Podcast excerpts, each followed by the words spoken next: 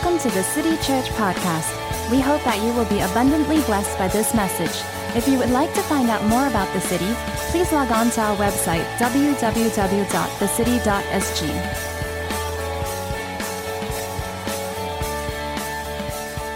It's my privilege to be sharing with you what I feel God has been putting on my heart since um, several weeks, right? And so how many of you, just quick check, we're at at least a portion of the Justice Conference here and there. Yeah, and yeah, some of you. And then the rest of you, you kind of heard a bit about it here and there. And then some of us, we heard Addison and Cass, who came and shared that Sunday after, right? And uh, it was it was great also to just be reminded of uh, Romans twelve, actually, last week when we just came back. So Matt and I, after the conference, we soon after, we flew over to South Africa for a holiday, and uh, so we just came back last Saturday, and then we caught Pastor Chip Ingram, who was speaking here last Sunday, and uh, it's it's it's been a, a, a great visit. So I'll just share like a tad bit uh, from that trip uh, soon, right? So besides the International Orphan Sunday, which I didn't know about, but uh, uh, was so glad that uh, P D led in prayer for that today, is the fact that Um, going on that South Africa trip for, for us, for me at least, right? Because we are slowly debriefing our trip, you know. Some parts are still just fresh and coming out. Was how it almost felt like some of it, or elements of it, was like a continuation from some of the things that God was stirring even during the Justice Conference, right? And so um, I don't know how many of you have been uh, there, but uh, it's it's a place that has such a history, right, um, because of the apartheid. And so we got to visit some significant places. And I just wanted to show you, starting on a light note, I just wanted to show you this significant street that we visited um, called Vilakazi Street, where there was this uh, monument. How many of you have seen this photo before? Here and maybe not, okay. So this photo, Uh, and I love photos that tell stories, that capture uh, a significant moment. And this photo is one of the most, or the most uh, famous photo that has to do with uh, the protest that took place near the home of uh, Nelson Mandela. And uh, before we landed, uh, I was just reading an article because, you know, sometimes, sometimes I'm a bit type A. And so sometimes I like read up and, and you know, Google and research whatever before I land a place that I'm traveling to. So I was reading up, and, and this photo, someone posted and talked about how it is the photo that changed the history of South Africa. And so uh, this uh, photo shows this boy carrying uh, a young boy called Hector Peterson. And uh, Hector Peterson was one of many students who were shot in a peace protest um, when a bunch of students gathered to protest uh, uh, the use of Afrikaans uh, in their school, right? And so this photo changed the course of their struggle against apartheid in South Africa because um, this journalist shared this, and across the world news headlines, and so there was there were people from various nations coming alongside their struggle, right? And um, so this street, when we were walking down there, um, it was just really intense, the whole street. Um, there's like, um, so there's Nelson's house. I mean, we're on first name basis. Uh, Mandela's house, sorry. Mandela's house, and then further just a, a, a street down is Desmond Tutu's house, right? If you know Archbishop Desmond Tutu. And then this street is where so many significant things happened. And when we visited Mandela's house, I took a photo of this uh, quote that spoke to me. It says, "No serious or responsible leader, gathering, or organization of the African people has ever accepted segregation, separation, or the partition of this country in any shape or form." Um, and I thought about this for a while. What does it mean? Uh, there, there's, there's so much that you can unpack from there, right? And so this morning, I'm not talking about South Africa, but I'm just sharing how uh, you know, I felt really just moved by the different things that we experienced when we were there.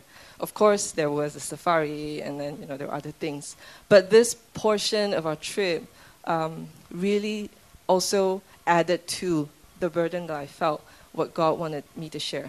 Okay, so, yeah. So one of the things that struck me was how important it is to be aware of the differences in worldview, right?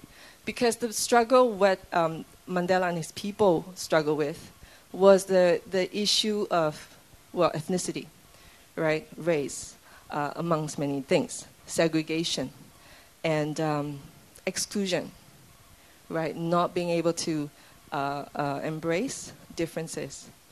And I remember, and I think only maybe two or three people here would know this place I'm gonna about to mention.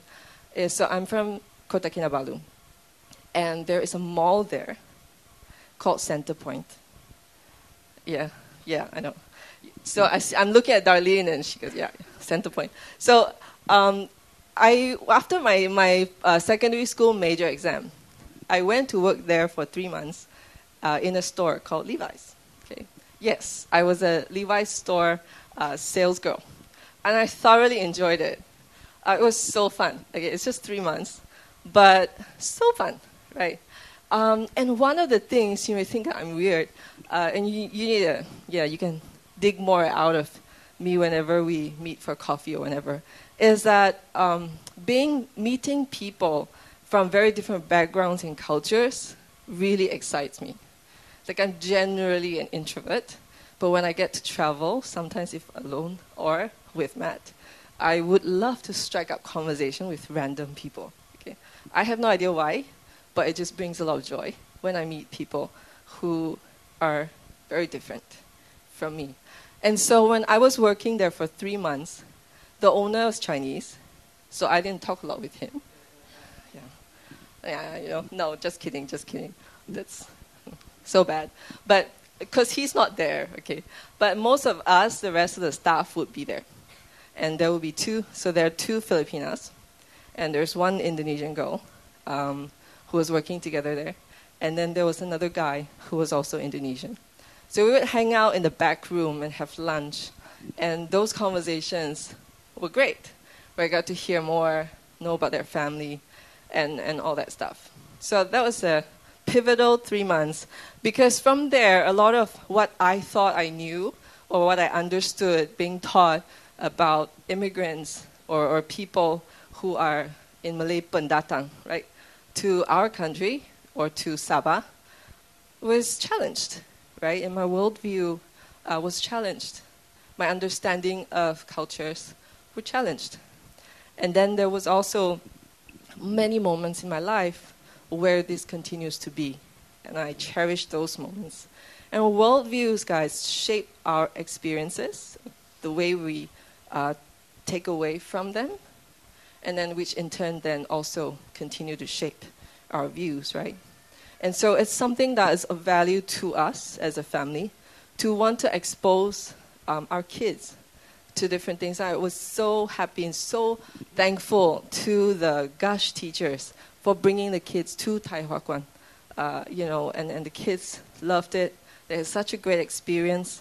And even then, like, even if there are many moments, maybe it's not like a hooray uh, experience, but these are still teaching moments because we teach them from young, right? I'm taking time to talk about that because I'm just kind of introducing um, what I'm about to share today. So we're talking about In the Name of Love and Justice today, and uh, hopefully next Sunday too. Right? So today and next Sunday. And today we're focusing on neighbor love. How this speaks to our faith, our walk as disciples, our approach to different values and lifestyles of ourselves, people around us, and, and how we participate with the culture in which we are in. Right? Our world, how we influence or are influenced by, how we can meaningfully engage, participate, and not just um, be shaped by our world, right? But we are called to be a voice, uh, um, be bringers of redemption, right? And we participate in our world in that way. And so this is really important as we chew on this, and we need to ask God to speak deep into some of the ways that we believe, uh, what, what we believe, uh, the way we view the world, each other, and people who are not uh, in our vicinity, those that are uh, usually outside of our circles, those that we usually don't think about hanging out with, um, those we don't naturally feel an affinity with, right? And that's, I think, I think you and I, we, we understand that at the basic level, but I hope that what I'll share today will give some insight that God will burn within your heart, that there are burdens inside that are God-given. And I don't think that that f- feeling of fun and joy that I feel when I get to know people who are different comes from me. And so for many of you, um, it's something that you are still exploring, right? But in all of us, there is a desire somehow to connect and to make sense and see our faith, ma- uh, see other people make sense of their faith and their belief in God as well, right? So we pray that um, this morning, God, we just pray that you will move and, and, and shift things around in the home in our, of our hearts. We pray that you would um, alter not just what we see, but what we sense and what we carry in our spirits. We pray that your scripture, uh, even as we've heard a couple of Sundays ago, would burn uh, in our hearts and transform us, would cause us to be compelled by you. Our knowledge of you will transform us. That is not just words that we're reading and we're listening to today, but this is for life and for people's lives. And so we pray that as we look into your word, you speak deep to each of us so that we will respond in faith and respond in obedience. In Jesus' name we pray. Amen. We're looking at Luke ten today, and it's not up on the screen because I would love for you to flip and scroll there. If you can, Luke ten, this entire passage is likely a very familiar one, right? And whatever version you're looking at, we're just going to go through, and most of the versions I checked through are pretty similar. There are no major differences to highlight. So um, I'm going to use the Message version, so I'll read from there. You can follow along in whatever. Okay. twenty-five, Luke ten. Just then a religious scholar stood up with a question to test Jesus. Teacher, what do I need to do to get eternal life? He answered, what's written in God's law? How do you interpret it? He said that you love the Lord your God with all your passion and prayer and muscle and intelligence, and that you love your neighbor as well as you do yourself. Good answer, said Jesus. Do it and you'll live. Looking for a loophole, he asked, and just how would you define neighbor? Jesus answered by telling a story. There was once a man traveling from Jerusalem to Jericho. On the way, he was attacked by robbers. They took his clothes, beat him up, and went off, leaving him half dead. Luckily, a priest was on his way down the same road. But when he saw him, he angled across to the other side. Then a Levite religious man showed up. He also avoided the injured man. A Samaritan traveling the road came on him. When he saw the man's condition, his heart went out to him. He gave him first aid, disinfecting and bandaging his wounds. Then he lifted him onto his donkey, led him to an inn, and made him comfortable. In the morning, he took out two silver coins, gave them to the innkeeper, saying, take good care of him. If it costs any more, put it on my bill. I'll pay you on my way back. What do you think? Which of the three became a neighbor to the man attacked by robbers? The one who treated him kindly, the religious scholar responded. Jesus said, go and do the same. Now, if you read this passage maybe two or three times and you kind of, you know, pay full attention and not multitasking or anything perhaps, you will find that there is two, there are two sets of dialogue. So I'll just flash it out for you. Right. Not a table, okay, this time, but two sets of dialogue, very interesting dialogue. Notice, look deeper into the two questions that this expert of the law came and, and brought to Jesus. He says, what do I need to do to get eternal life, right? And in the typical Jesus fashion that I love, he asks back, what's written in the law? Don't you love questions? No, I, I'm, I'm not being sarcastic. I think that, right, the, the, the whole thing about education in life is learning to ask the right questions, right? Good questions. So Jesus has it down, pat. What's written in the law? But this guy, he doesn't skip a beat. I mean, give it to him. I'm impressed. I don't know if I would have, like, instantly have an answer on the tip of my tongue, but he answered this A-plus answer, okay? So this does not... This did not stump him. Love the Lord your God with all your heart, all your soul, your mind, all your strength. And love your neighbor as yourself. Then Jesus says, great, you got it. Do it and you'll live. Now, if you're that guy, what would you be thinking? Maybe. Yeah, okay.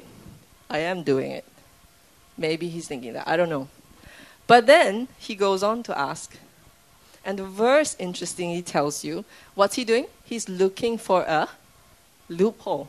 Or in the E S V version, he's trying so trying to justify himself, he then asks Jesus, how would you define neighbor? Right? And what did Jesus do again?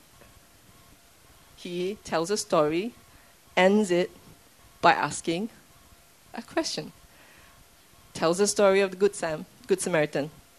And then he says, which of these three became a neighbor? Or in some version, which of them proved to be a neighbor to this guy who was injured?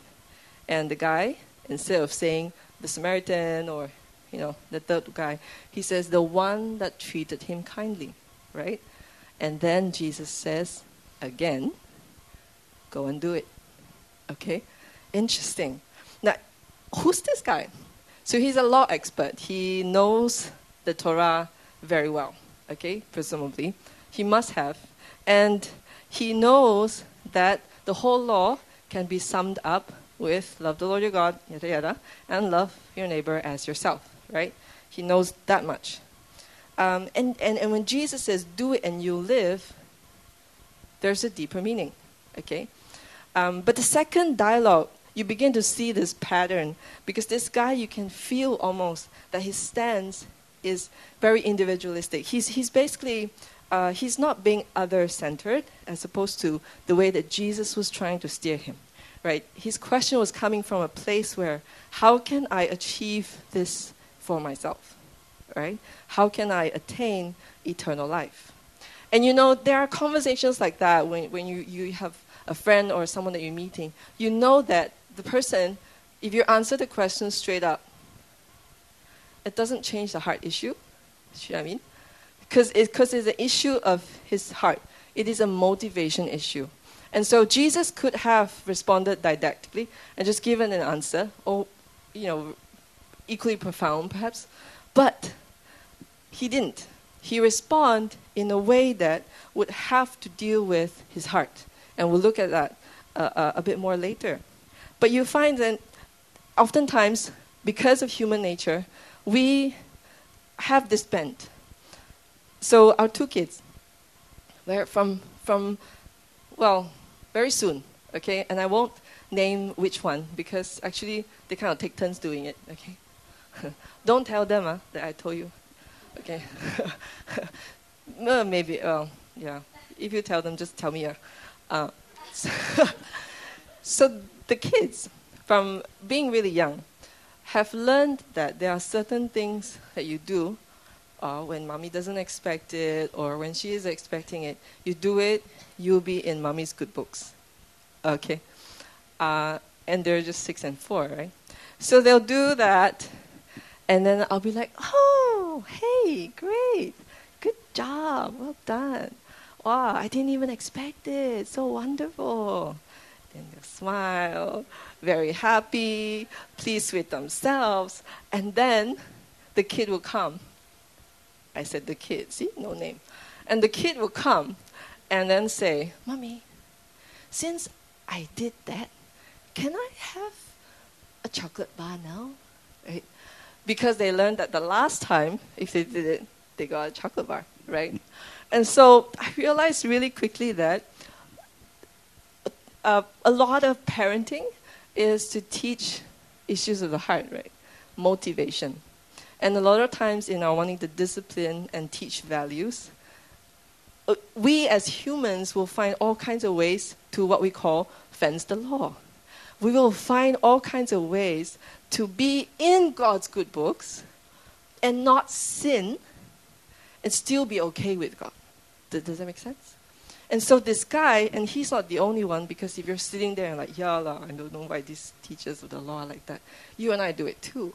We'll just find different ways to get by where we're good enough, but we're not dealing with the issue of our heart, our, our motivation. And so loophole, when we're looking for it, you can find it, right? And so we ensure we adhere to it insofar that we do not transgress. But so that's why Jesus says, because his motivation was, I do, then I get.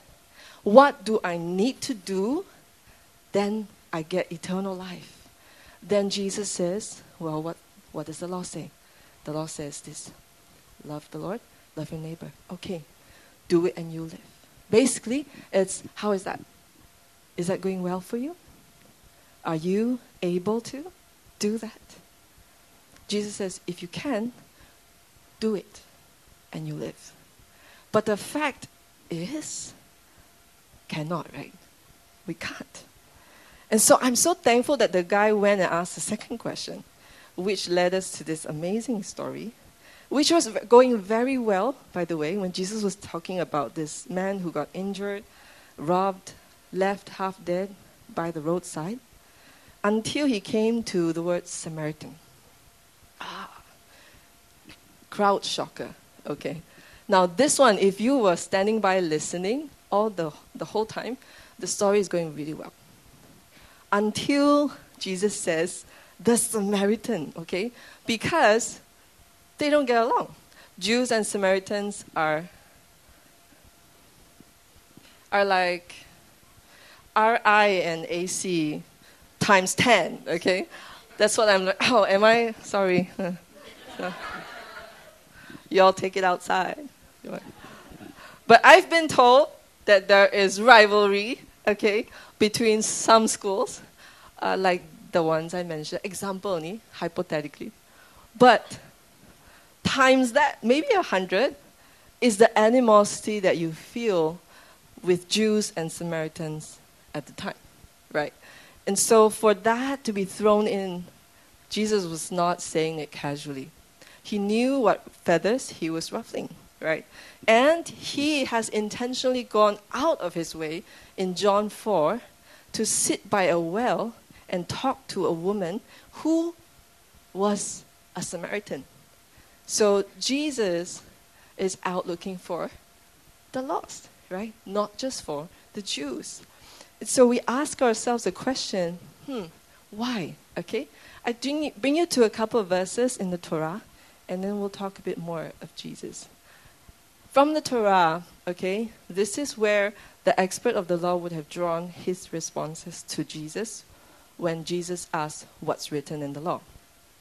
Deuteronomy six five, you shall love the Lord your God with all your heart, all your soul, all your might.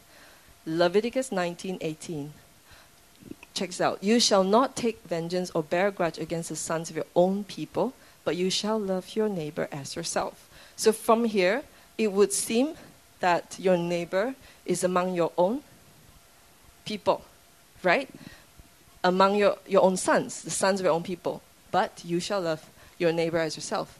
But take a closer look in the same passage, Leviticus nineteen, the next verse though, thirty-four thirty-three to thirty-four. When a stranger sojourns with you in your land, you shall not do him wrong. You shall treat the stranger who sojourns with you as the native among you, and you shall love him as yourself. Now, this passage will tell you, so it's not just one of your own, but it's one of uh, those that were not one of your own, but is traveling with you. Sojourn, like a, a foreigner living amongst you, an alien in the land, who is residing with you, right? So it broadens that definition of neighbor a bit more. And then, interestingly, in the same verse that P D read to us, Deuteronomy ten eighteen, it says this. He executes justice for the fatherless and the widow and loves the sojourner, giving him food and clothing. Love the sojourner, therefore, for you were sojourners in the land of Egypt. So the premise is, if you remember, you were also a foreigner when you were in exile, when you were in Egypt. And therefore, treat foreigners, treat the sojourners as you would yourself. So how do we define neighbor? Jesus came to break barriers that exclude others. There were two apples hanging up on a tree. Okay. This is a profound parable, okay? Or take it as such. Two apples hanging on a tree, looking down at the world, and one apple said to the other, you know, look at those humans. They can't get along, fighting all the time, having wars, robbing each other. One day, only we apples will be left. Then we will rule the world. Okay. Then silence, then the other apple said, which of us? The reds or the greens? I haven't had time this week to tell Ezra this story when I saw it, but at some point I will, because he loves green apples. He discriminates against red apples. But I thought that illustrates really well how sometimes we don't expect it, but other people will have something to say about how we're different from them and exclude. We just have this tendency to do that, right? We have a compelling pull to uh, see who is excluded and, and who's not, right? Whether it's green apple, red apple, how we deal with so many things in life, we do have lines, right? We draw lines, and sometimes when it goes really bad, we decide to eliminate. Purge, right? That's so much in human history that has happened. Um, sometimes the other way we deal with it is we try and assimilate, so that you have to become just like me. Or we dominate, right? Or we abandon. We turn uh, aside. We do not see you. These are the different ways that we've coped. And uh, this is something that I drew from Miroslav Volf, who recently came uh, and did a forum here. Uh, he's one of the theologians that really uh, wrote out of a broken place. He's a Croatian guy who uh, is, is doing public theology now. And he wrote this out of his experience with the, the war in Yugoslavia in the nineteen nineties. Miroslav Volf, Embrace and Exclusion and Embrace is the book. But Jesus came to break barriers that exclude others, and often we don't realize that this is talking about us. We assume that others is the other person. But hey, we were on the other side. Jesus came and reconciled us to God, right? Ephesians two reminds us this. Should we ever forget? Remember, you were at that time separated from Christ, alienated from the commonwealth of Israel, and strangers to the covenants of promise, having no hope and without God in the world. But now in Christ Jesus, you who once were far off have been brought near by the blood of Christ. For he himself is our peace, who has made us both one and has broken down in his flesh the dividing wall of hostility, right? You are that other. I am that other, right? And, and, and even as Christmas is approaching, we're reminded how Jesus came in the flesh to dwell among us, because he wants to reconcile humanity to God. And at one point, you who were once dead in your transgressions, God came and showed mercy and rescued us from the pit, right? We're not even half dead like that injured man. We were dead in our sins, but Jesus reconciled you and I. And Jesus came to break barriers because it excludes us from fellowship with God. And now from this parable, we are we're learning that the one who shows mercy is the one who proves to be the true neighbor. Wanting to define who is in the category of neighbor is like defining who deserves to be shown grace, who deserves to be shown mercy, isn't it? And that's the great reversal in the way Jesus spoke to this guy. It's a parable, it may be fictional, but there is profound truth in there, right? Look at the way he's cornering the guy, right? Not in a hostile way, uh, but he wanted him to be affected with his heart issue, right? See, if you look at the passage again uh, and you scroll through, you realize that Jesus reversed the question, right? So the guy was asking, how would you define neighbor? And then Jesus goes, tells his story, and then asks, so who was the neighbor? Who was the neighbor to the guy? He made him say what he would never say, that the Samaritan is the good guy in this story. He is the hero in this parable. Under any circumstance, any self-respecting Jew would not have said that or risk excommunication or something. He put it in such a way that, that if I, now, you know, maybe if that guy came and spoke to us, okay, uh, asked me that question, I may have tried to think up some story and, ah, okay, who's your neighbor? Who's your neighbor? Let me think. Let me tell you a story, okay? And, and the story is this. There was an injured man, and then a guy came along, walked the other way, didn't help. And then a woman came along, walked the other way also, didn't help. But then you came along. You're the guy, okay?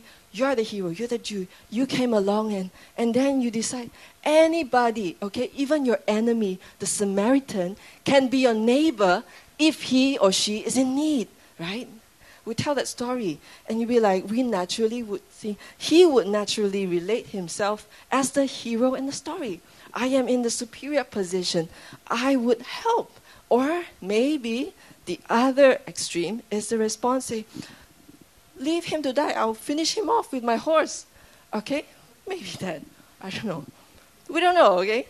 But so if you tell that story, if he doesn't take that trajectory, if he takes the trajectory of, okay, um, I can see why you, you would uh, uh, t- tell me that story, so that I can see, oh, as long as someone is in need, even if it is an enemy, even if it's those Samaritans, okay, can help. Then he can go back and think about, how would I define neighbor? But the impact is not like that. Jesus reversed it. He told it in a sense that, in a way that he has no choice but to identify himself as the one who needs help. Because there's no way that a Jew would say, oh, I'm that Samaritan. No, right? Because they don't like each other. They don't have dealings with each other. So from the way that the story progresses, he has no choice. This religious scholar has no choice but to be cornered in, oh, I'm that man. Now, if you are lying on the side of the street and a priest passes you by, one of your own, and a Levite passes you by, one of your own.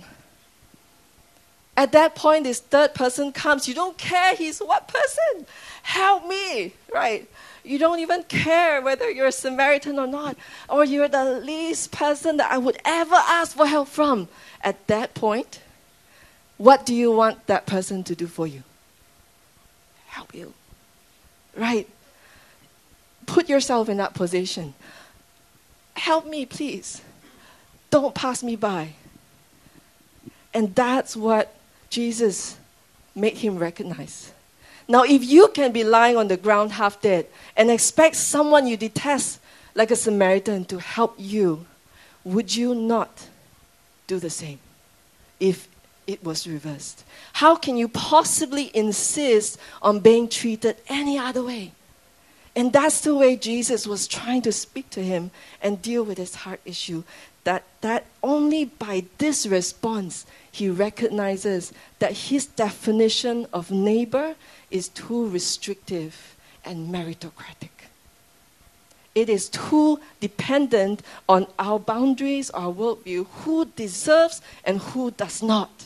But Jesus spoke into that and says, look, the one who showed compassion is the one who proved to be the neighbor. Joel Green, uh, in one of our, our books that we uh, learned about the Gospel of Luke, he says this: by leaving aside the identity of the wounded man and portraying the Samaritan traveler as one who performs the law consistent with the heart of God, Jesus nullifies the worldview that asks these kind of questions. Who is my neighbor? And we were having dinner on Friday night with a couple of you guys, and um, in this couple's house, and we were just casually talking, and they didn't really know what I was preaching about today. Um, but they were they were talking about how in East Coast Park, Uh, they saw how someone fell, and it was the migrant workers who first went to help them up. Little things like that. In the bus, you know, you would see sometimes that the person you didn't expect to give up their seat, they are the ones who do. And I think, you know, regardless, I'm not harping on a particular aspect of our prejudices here, but I'm just saying that, hey, there are ways that we have not examined ourselves. The one who shows mercy. And so that's why I decided to phrase my next point this way: we must take pains to examine our neighbor love. Take pains.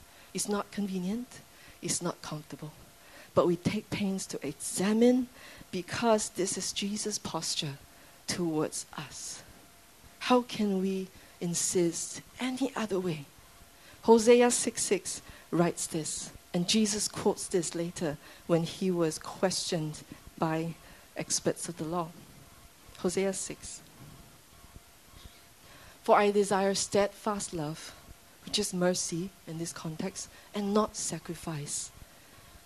I desire mercy and not sacrifice. And so when he, Jesus is not so much just about wanting to include everybody, as much as he's also challenging those who prefer to exclude others on the basis of deserving, being worthy of. When we are not careful to examine our inclination to exclude, we become church that is not church. That is not the mature and spotless bride that God is awaiting. And so how do we take pains to examine ourselves, our hearts, our posture?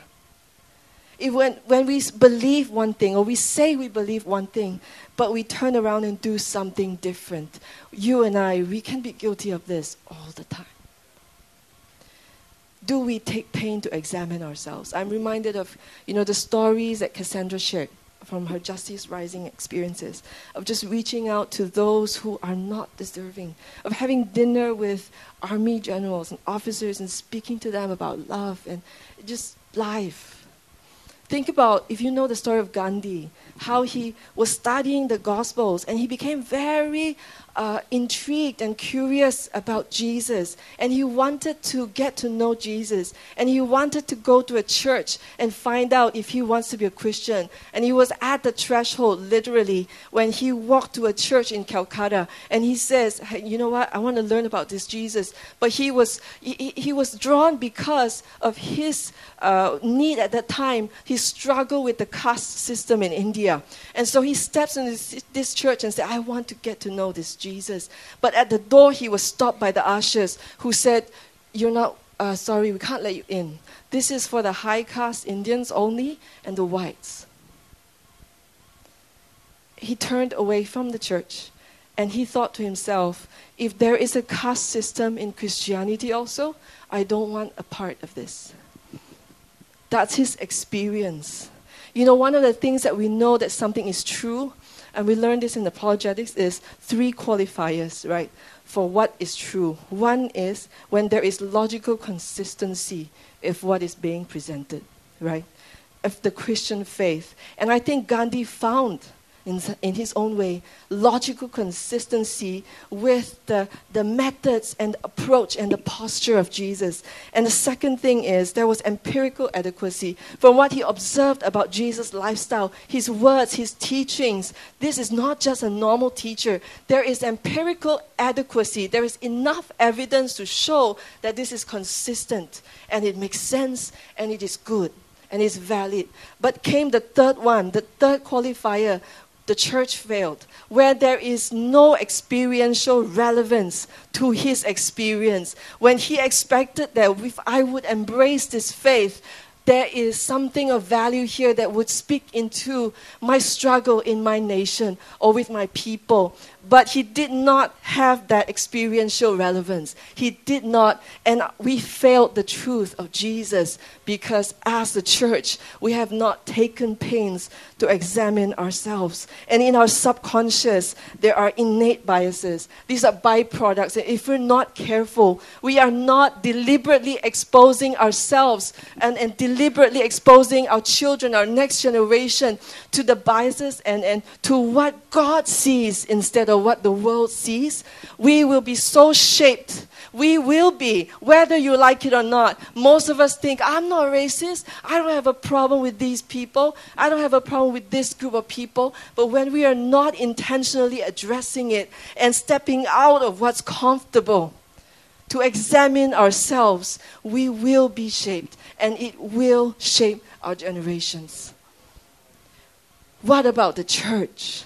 How do we treat people who are different from you and I, regardless of their faith, ethnicity, where they come from, status, level of education, regardless? How do we treat them? Matthew nine, nine to thirteen is when Jesus quotes this. He was sitting with the tax collectors, the sinners. Then the Pharisees came. Why does your teacher eat with them? Why does he eat and drink and, and all that with these guys?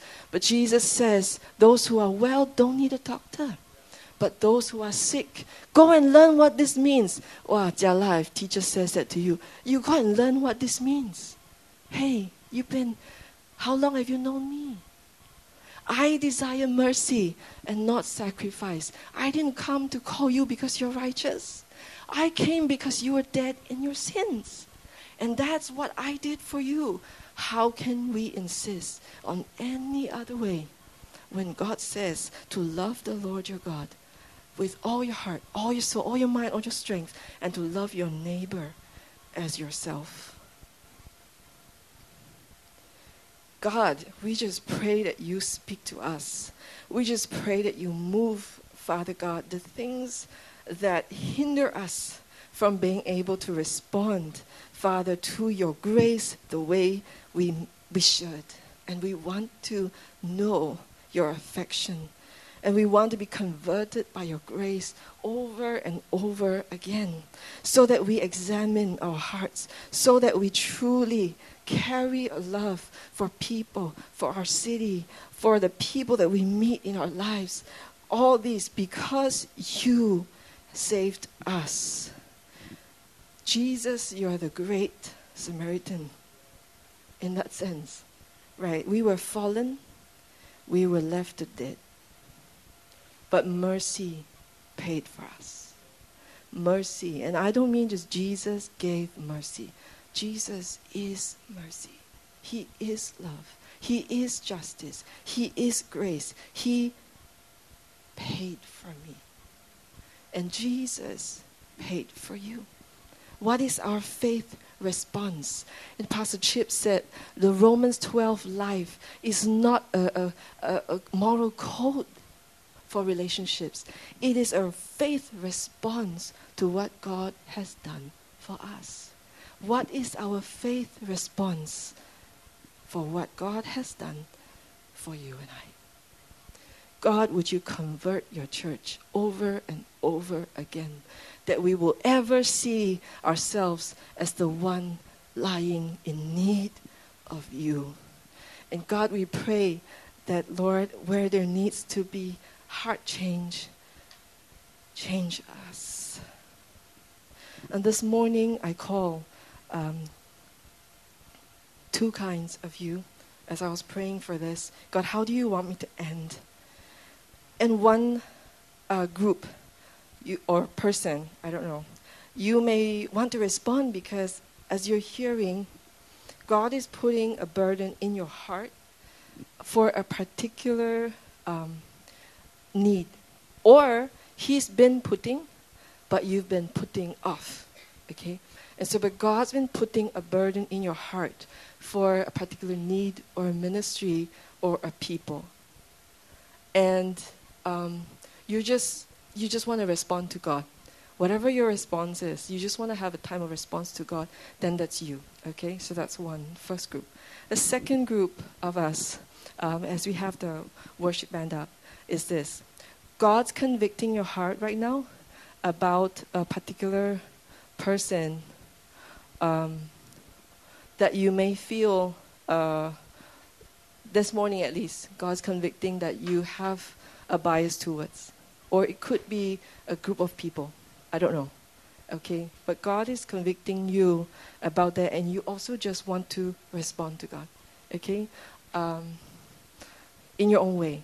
Then that's you. Okay? Um, so the first one, God's putting a burden in your heart for an area or a ministry of need. Second is God's convicting your heart about a particular person you're biased towards or a group of people, right? Can we stand and just sing this song in response? And as we stand, and any moment you just want to respond by coming forward, we'll have leaders and the ministry team will come and just pray alongside you uh, in response to God, yeah?